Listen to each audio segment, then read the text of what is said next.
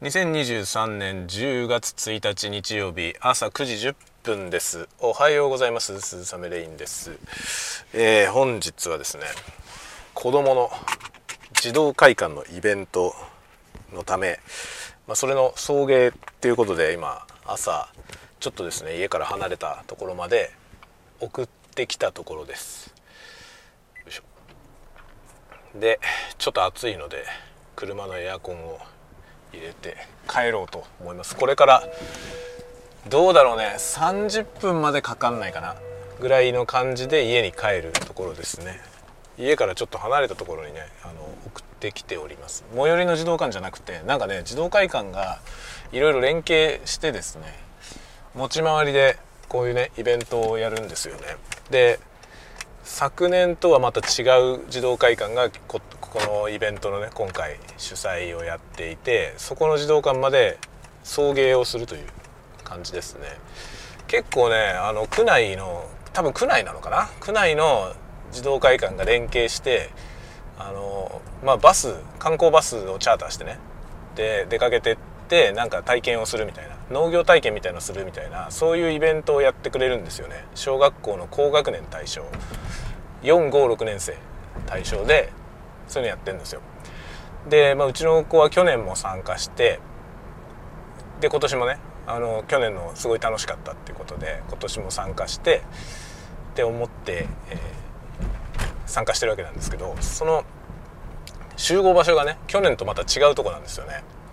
で今年のところの方があのあれ駐車場をね駐車場を用意してくれてるのでめっちゃ便利ですね。自動会館って大体住宅街の中にあるのでで駐車場がね小さいんですよ。小さいからその送迎でまあ何十人分の親御さんがね車に乗ってくるとまあとても止められないことになるんですよね。それでその辺に止めるとかなりねその付近の住民の方に迷惑がかかるでしょ。そういうような事情があるのであの結構ね大変なんですよね。車止めるところが。だから特にもう行きはね送ってってもう降ろしたらねじゃああとよろしくっつってもう帰っちゃう。っていうね、まあ、バスを本当はお見送りしたいけどちょっと止める場所がないからねパッと降ろしてもうじゃあ行っといでっていう感じで終わるみたいな。そういう感じなんですけど帰りはね帰りのそのバスが戻ってくる時間が読めないので待たされることあるんですよね。そうするとね付近にそのね車を安全にしかも誰の邪魔にもならず止められるような場所がないとちょっとなかなか難しいのよね。で去年のとこは結構大変だったんですよ。で一応なんか付近にすごい大きい公園があったからその公園の周りにみんな止めてねっていう感じで待ってましたけど。で今年はですねあの児童会館のすぐ隣に幼稚園があってその幼稚園がねあの道路の反対側に結構大きい敷地を持ってるんですよね。空き地を。でそこのを駐車場として幼稚園から借りてるってことでそこに止めていいですよってなっててそこはねもう本当に何だろう何十台も止められるのよね。だから全然余裕でねまあ来てもマックス10台ぐらいですかね車。10台15台ぐらいですね来てもね。って感じなんで余裕で止められるのでしかもいくらでも止められるんですよ。一日中そこは使わないから。その日曜日なんで、ね、幼稚園やってないのでまるっと使えるんですよね。でそこ借りてありますからどうぞみたいな感じになってて今年のところは非常に駐車場事情が良くていいですね。ちょっと遠いんだけどね家からは結構遠いから朝集合のね時間に送ってくのが少々大変ですけど。で今日はねなんかマラソンまたマラソンあるらしくてマラソン何回やるんだろうね。年に何個あるんですかね。なんかねちょいちょいマラソンやってんだよね札幌でね。でそのマラソンをやるたびに交通規制が入るのでそのルートがね制限されちゃうんですよ。本来通りたいところが通れないってことで今日もなんかバスがね別のルートから行かなきゃいけないのでちょっと時間かかるかもって言ってました。だから行くのにも大変だし帰りもね時間がかかりそうなんでっていうことで、まあ、一応いつも通りに帰ってくる予定だけど遅れるかもっていうことはおっしゃってました。まあでもね遅れても別にさ車止める場所さえあれば全然いいんだよね。待つのは全然いいんですよ。全然いいんだけどその車止めるとこがないと困るっていうそういう図式ですね。今日のところはね本当に車はずっと長いこと止めてても全く迷惑にならない場所があるのでそれは本当にありがたいね。だからまあ、ちょっと普通めにというかこの解散時間予定時間をジャスト目指して迎えに行こうかなと思ってます。それでも多分10分ぐらい待つだろうなという目算でね今日は動こうと思っております。子供は楽しそうに出かけていきました。めんどくせえとひたすら言っていましたが。こういうのってそうなんだよね。あの明日だよとかってなるとさ昨日の夜とかね明日明日これだから準備しようねって言ってたら「えー、めんどくせえ」みたいな。めんどくせえなみたいな感じだったんで行きたくねえみたいな感じなんだけどまあそのめんどくさいのを押していけばねもういつも楽しく帰ってくるんですよ。楽しかったっつって。でしょっていうね。行きは楽しいんだよねっていうね。なんかねすごいわかるよね。あの飲み会とか僕そうですね。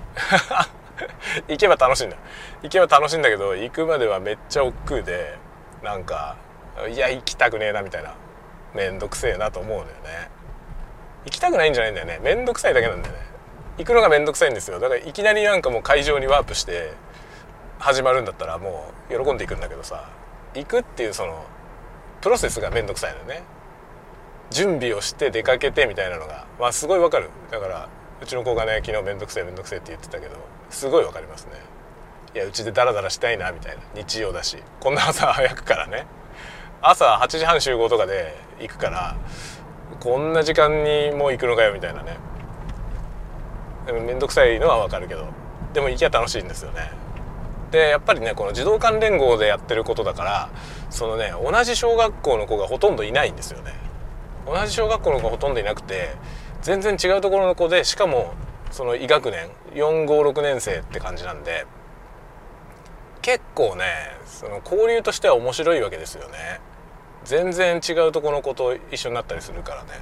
それでね今回偶然あの同じ先生にピアノ習ってる子がいたのよ。別の学校の子が。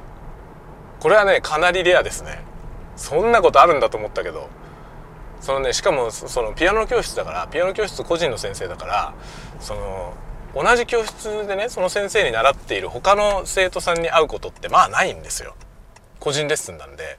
だから会うのは1個前の子までやってる子でうちの子は1日の一番最後の子までレッスン受けてるんで1つ前の子とは会うんだけど自分の後ろにはいないからさ生徒さんがねだから1人しか会わないんですよその1人しか。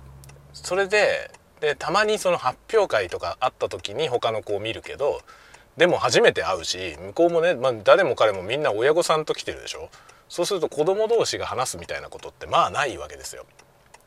だからそのピアノの発表会の時にこの間ね会った子がそのこのイベントで一緒なだったっていうことを言っててだからちょうどねその発表会のすぐ後にこのイベントあったんだよね前回の。でその時に出かけてったら発表会でいたやつがいたとか言ってそれで話したって言ってて本人とね。話してで結局仲良くなったみたいなまあ共通点がいろいろあるからね。同じ先生にピアノ習ってるしさ。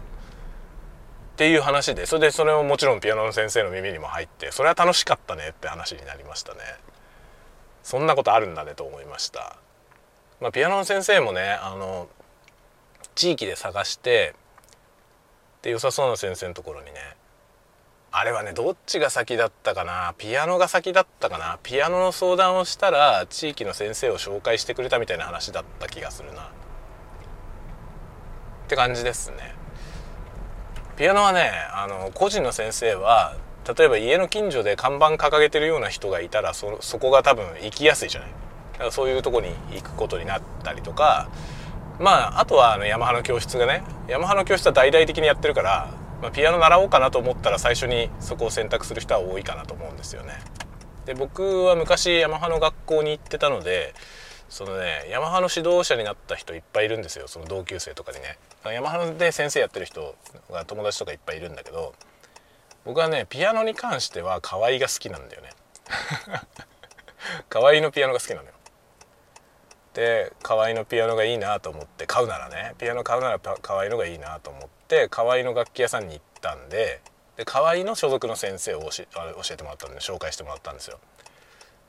でそうすると河合のお店であの発表会やったりとかねそういう、まあ、楽器店とのつながりなんだよねピアノっていうのは結構そのピアノの練習っていうかそのレッスンっていうのは結構その楽器の販売と結構密着にひも紐づいてるわけよね。なのでその販売店が先生を紹介してでその先生はもう楽器メーカーのねその指導者のところにこうリストされていてでまあその楽器をね紹介する楽器持ってないで始める子もいるでしょそうするとそういうところに「楽器どうですか?」これとかこれとかどうですか？ってもちろん自分の所属してるメーカーのやつをおすすめするわけです。でその楽器とそのねメーカーと指導者が全部こうグル そういうソサエティなんですよねピアノっていうのは。でそこからさらにそのクラシックだとコンクールがあったりとかなんとかしてでまあその有力な指導者の先生とかっていうのがね個人でいらしたりするわけですけどそうするとメーカーから関係ないところの先生に習いに行ったりとかっていうねそういう感じですね。でね僕らはそのうちの子が習っている先生は偶然なんですけどすごい先生で結構ねあのガチめのコンクールに出るためにその先生に教わってる生徒さんもいるくらいの先生なの。結構多分地域ではダントツすごいんじゃないかなあの先生。それ偶然楽器店に紹介してもらったのがその先生だったっていうことですね。だからすごいいい先生で。でうちの子もねあの渋々ながら上達していますね。まあ、練習が嫌いだようちの子は。練習が嫌いだけど、まあ、音楽はそんなに嫌いじゃないのかなっていう感じなんでまあねだましだまし続けさせていますね。だましだましでもね続けられればね上手になるからやっぱねピアノっていうのはなんかね習得するのにものすごい時間がかかる楽器なんでやっとくといいよねと思いますね。ちょっとね大人になってからちょっとやりたいなと思って始めてもなかなか習得できないからそのすごい大変なんですよね習得するのが。僕いろんな楽器やったけど多分一番難しいわピアノ。あの一番誰でも始めやすい楽器だけど習得するのが一番難しいと思いますね。ピアノっていう楽器は本当ねなんか誰でもすぐ音が出るじゃない。触れば。ね音出すだけだったら誰でもできるじゃない。だからその他の楽器音も出ないような楽器に比べるとハードルが低いんだよね。入り口のハードルが。それでピアノってどこにでもあるじゃない。あのストリートピアノみたいなものもあるし小学校にね必ずあるでしょ。音楽室に。だからすごい身近な楽器なんですよね。ピアノやってる子も多いしね小学生ぐらいだとね。だからとても身近な楽器なのでなんか入りやすい感じがするんだけど僕楽器としてはめちゃくちゃ難しいと思いますね。習得するのがとても難しくて。そこそこ弾けるっていう状態になるまでにかかる時間がねすごい長いと思います。結構ね例えば管楽器とかさあるじゃないですか。金管楽器木管楽器ね。ああいう楽器って大抵多分ね、まあ、ほとんどの人はいきなり渡されても音も出ないんですよ。ちょっと難しいのね。最初音出すだけでも難しいんですよね。だからちょっとハードル高い感じするけどでもね吹奏楽部とか例えば高校の吹奏楽部とかってまあどうだろう。高校の吹奏楽って中学からやってる子が多いのかな。高校からやる子もいるんですかね。いるよね多分。でも高校から始めたとしてねいきなり初めて高校1年生で始めても1年生のうちには演奏会で演奏できるぐらいまでは習得できるじゃない。その演奏会のメンバーに入れるでしょ。まあよほどガチのコンクールに出てるとかってとこだとねレギュラーとか2軍が分かれてるかもしれないけど多くの学校は多分全員で全員参加でもうコンサートとかやると思うんでね。1年生から。でそのぐらいはできるようになるんですよ。1年ぐらいで。だけどピアノなんて始めて1年ぐらい経ったところで何も弾けないよね。っていう感じなんだよね。ピアノっていう楽器はその入り口のハードルが低い割に習得は難しいと思いますね。だから早くやっといた方がいいと思うね。だからピアノはねなんかうちの子はせっかくやってるからなんかすごい嫌がってるけどね練習すんの。練習するのは嫌がってるけどまあだましだましやらせてますね。やっとくといいよっつって。別にねそれでピアニストになる必要はないんですよね。ピアニストになんなくても大人になった時にねピアノなんとなく弾けるよっていう状態だといいじゃない。なんかいざ何かやりたいと思った時にねそこそこできるっていう状態になっておくとだいぶ違うよねと思ってねだからピアノはねやらせてんですよね。やっぱ音感とかもねあのそんなにガチでやらなくても少々は身につくと思うのよね。やってるだけでね。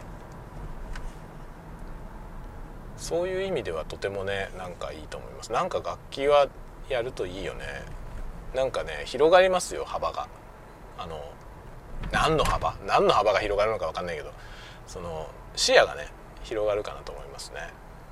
楽器ができるとね。だから音楽を聴いた時にその得られる情報量が変わると思うのよね。楽器やってると。まあ結構そうだよね。その吹奏楽とかやってる人はさその少なくとも吹奏楽の中に出てくる楽器を聞き分けられるじゃないですか。それだけでもだいぶ違うよね。漠然となんか管楽器っぽいみたいな。例えばブラスセクションが入ってるポップスとか聞いた時にあブラスセクションだなってひとまとめに聞くのとね。やっぱどの楽器がどうなってるのかどんな楽器が入っているかいないかとかが聞いてわかるっていうのはだいぶ違うじゃない。これオーケストラになってくると弦楽器のこともわかるとかね。オケがあるとオケ入ったら楽しいですよね。ただねまあオーケストラの場合はあまりポピュラーな音楽をやらないのであのクラシックが好きじゃない場合にオーケストラだと楽しくないという可能性はあるんだよね。吹奏楽は割とポピュラーをやるじゃん。ポピュラー音楽をやるからあんまりクラシックににこうなんていうのハマってなくてもねクラシック音楽は退屈だなと思ってる人でも吹奏楽ならできるんだよね。そういう意味でなんかブラスバンドっていうのはいいですよね。あのハードルが低いというか入りやすいよね。楽しいよね。だから地域のあの大人がやってるようなやつでもねあのあるのかな？僕調べたことないけど地域にもし吹奏楽団とかオーケストラとかあればねそういうのやったら楽しいかもしれないですね。僕は今はどっちかというとオ、ケがやりたいね。オーケストラ僕はオーケストラやったことないんだよな。吹奏楽はやってたけど。吹奏楽は楽団に入ってやってましたけどオケはやったことないね。オケに入ったことがないんですよね。ちょっとだからあのオーケストラには憧れがあるね。やってみたいですね。断然迫力あるからねオーケストラは。というわけでなんだかんだ家に家の近くまで帰ってまいりました。家の近くでございます。細い住宅街の道路を今くねくねと入ってまいりました。何分かかった？